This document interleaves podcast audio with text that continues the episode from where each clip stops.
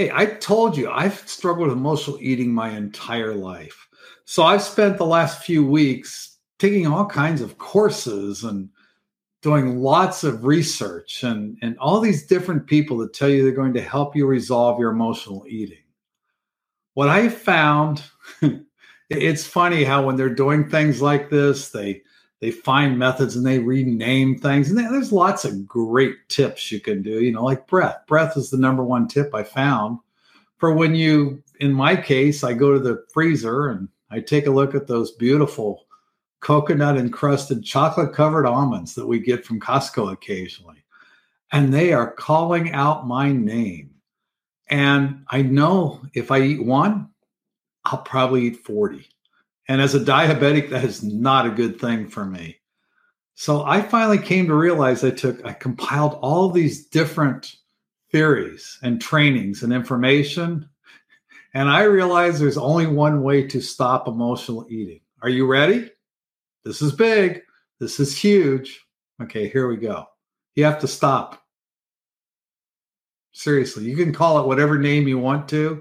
You have to finally make a decision that that food is not going to control you any longer. On my fifth day now, where I did that, you know, I, I, studied and I watched hours of videos. I mean, it's God, people have made tons of videos. It's amazing how they can take one little subject like deep breath and, you know, slow down and take a deep breath. I, that's one of the most effective things I found. And yeah, okay, I'm looking at that chocolate. Maybe I've even got, I, I know this is goofy, but I mean, you know, I hit times in my past where there would actually be a tear on my cheek as I'm looking at that chocolate, knowing I shouldn't and knowing I was going to lose the battle. Well, I, I've stopped on and off using different techniques, distractions, and things. But I finally realized you have to just stop. And what's amazing, once I made that decision for five days now, I haven't craved sugar. I haven't craved that comfort food. I haven't craved bakery. I haven't even craved in between meal eating, which is turning out to be huge. The more I stop, the better off I am. So that's my message for today. Oh, and there's one other thing. The other thing that they recommend, I think most of them, the common denominators were slowing down, breath, obviously distracting yourself, and support community. Well, here you are in the fitness warriors.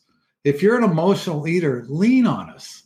Let's all work together, lean on each other, and let's beat this thing once and for all because it's just ridiculous. Think about it. I let that little chocolate almond or that donut or that some other piece of garbage control my life. That sucks. And I'm done with it. I am so done.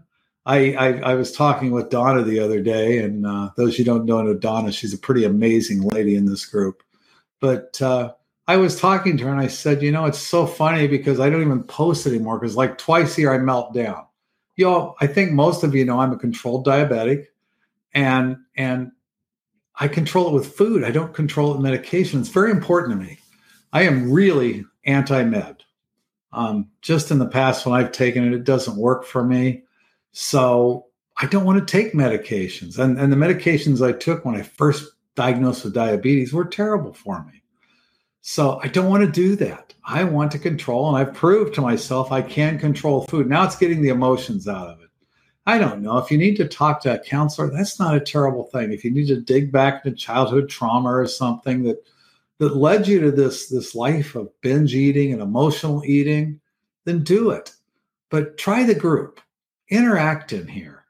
I mean, we're just rebuilding the, the Facebook page. We've moved to union.fit for our classes we're putting together some really fun things for fitness warriors, and we've expanded the fitness warrior membership. So, with that, I want you to really think about emotionally and to think of why you emotionally and just get so ticked you say, you know what? You're right, Dave. I'm going to stop.